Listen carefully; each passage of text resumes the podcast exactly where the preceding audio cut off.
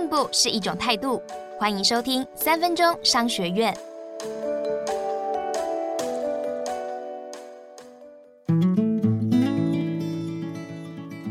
今天要和你谈的是帮别人成功，自己也会更成功的酵母哲学。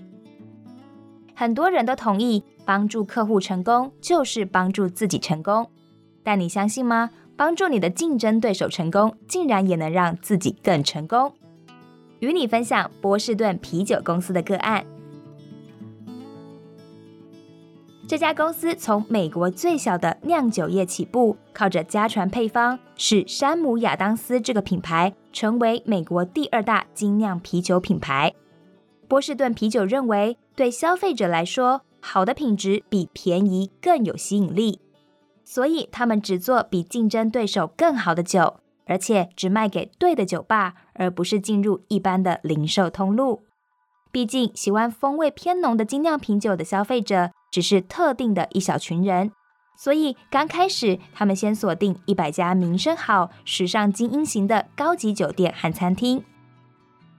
当时他们是市场上第一家这么做的精酿啤酒，但是当生意越做越好，同业也开始模仿。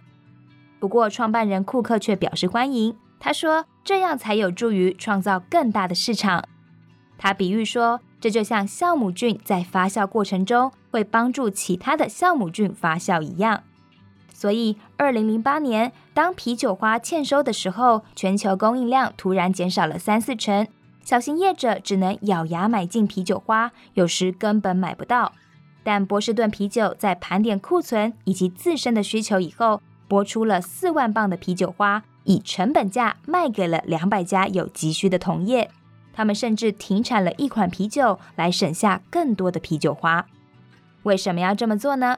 库克认为，精酿啤酒只占全美国啤酒市场的一成多，成长空间还很大，所以他的目标不是跟同业抢生意，而是一起开发更多的顾客。就好比啤酒要发酵成功，必须要有足够的酵母，就让自己做第一支酵母吧。当有越来越多人受惠于你的成功时，你就有机会越来越成功。接着，他们还提供小额事业贷款，帮小型的食品餐旅业者创业。十年内，总共拨款将近一千八百万美元，还当起了顾问，辅导七千家事业主。其中大约有四百家是精酿啤酒的同业。以上的酵母策略哲学就是和竞争对手合作，创造新的顾客，建立良性竞争，才是最好的成长方式。今天我们学到了：第一，好品质比低价更有吸引力；第二，越多人受惠于你的成功，你就越有机会更成功。就让自己做那只酵母菌吧，这是最好的成长方式。学起来了没？恭喜你又比昨天进步了一点点。三分钟商学院，我们下次见。想听更多商业知识，欢迎下载商周 Plus App， 商周官网也可以收听，或者是点资讯栏的连结。